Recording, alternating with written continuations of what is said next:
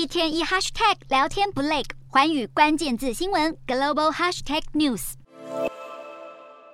英国政府十三日正式对国内三十五家通讯业者发出通知，要在二零二七年前全面移除中企华为的五 G 通讯设备。根据的是去年生效的电信安全法，英国政府有权基于国安考量，对高风险的供应商严加管制。不止英国政府正式出手封杀华为，美国联邦通讯委员会也计划要以国家安全为由，全面禁售华为和中兴通讯的设备。另外，海能达、海康威视、大华技术这三大录影监控设备大厂也在预备禁售的计划中。过去的禁令只限制企业使用政府资金购买华为产品，但是新的规范将会涵盖所有采购，包括英美在内的许多国家都指控华为的总部设在中国，业务可能遭到官方操控。中国政府很可能利用这些电信设备进行监控，甚至发动网络攻击，将对国家安全造成威胁。因此，欧美国家近几年陆续将华为等中国企业列入制裁黑名单。随着中国威胁日益高涨，预计西方国家在未来的压制手段只会更加强硬。